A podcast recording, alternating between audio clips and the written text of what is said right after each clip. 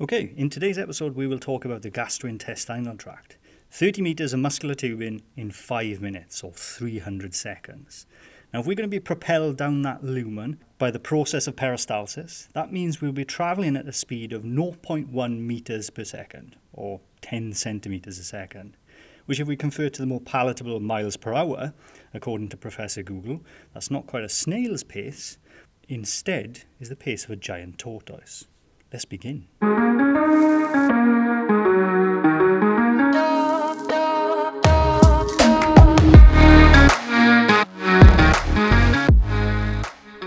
Okay, so gastrointestinal tract. I'm going to press our starter and our timer begins. So the gastrointestinal tract has four main functions. Firstly, digestion of food, which is breaking large molecules into smaller ones. The second part is absorbing these molecules, the nutrients and minerals and water that we require from anything we ingest. And the third part is to reabsorb anything that we put into the tubing that we want back. Finally, at the bottom end, pun intended, we excrete waste products or feces. So let's follow the food down the journey from the mouth to the anus. In the mouth, chewing or mastication mechanically breaks large molecules into physically smaller ones. Saliva adds in some enzyme juices, starting chemical digestion, and the food bolus that you then swallow enters into the oropharynx. Oropharynx is a topic for another time. From the oropharynx, we enter into the esophagus, which is around 25 centimeters of muscular tubing that traverses through the neck into the thorax and specifically into the stomach. Now, the stomach is a pretty hostile environment.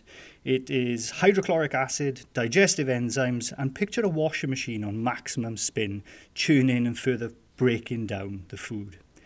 Now, after about one or two hours of uh, this washing machine flying around, the product that comes out of your stomach is a soupy acidic mixture that we now call chyme. And from here, it enters into the small intestine.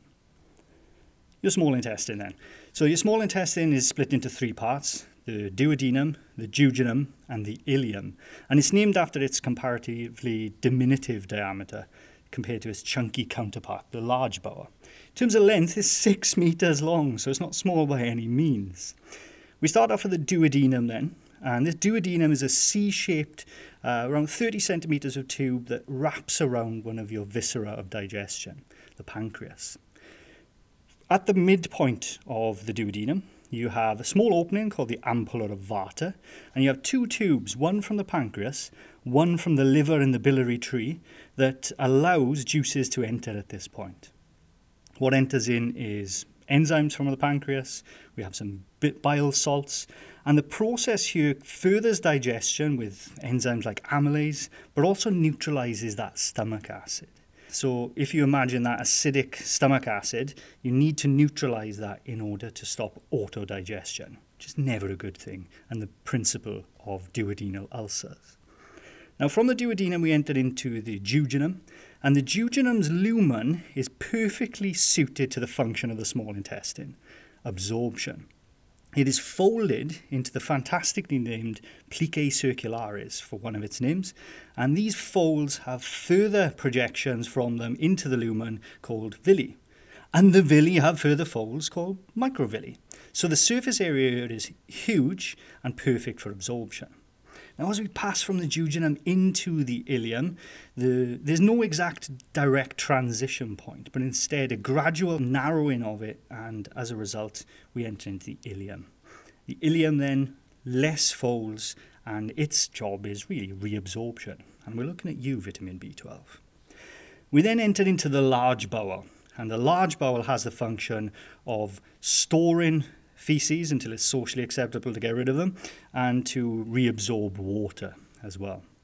Now, the large bowel starts at the blind ended cecum, and attached to this is that vestigial organ called the appendix. And remember, that's the bane of many a surgeon. The rest of the colon, on large bowel, is named after its shape. So we have an ascending, a transverse, and a descending part. And then we enter into the serpentine sigmoid shape of the sigmoid colon ending in a straight tube called the rectum, meaning straight, and a ring called the anus. Now, the shape of the large bowel is quite an interesting one. There are no plicae or no folds, but instead you have three longitudinal muscles that uh, allow transition or movement through the colon, called the taeniae coli. And this causes bunching up of the colon into large folds called haustra, so very different in its shape to the small intestine. Let's end on some clinical aspects then. Anything that speeds up transit time of contents through the bowel will result in diarrhea. Lots of things can do this irritants, medication, um, pathogens such as Campylobacter, inflammation, causing inflammatory bowel disease. This can also do this. And the reverse of this, of course, is constipation. Okay, got a couple of seconds left. I've been Chris Summers, and I have a newfound respect for a tortoise. Thank you.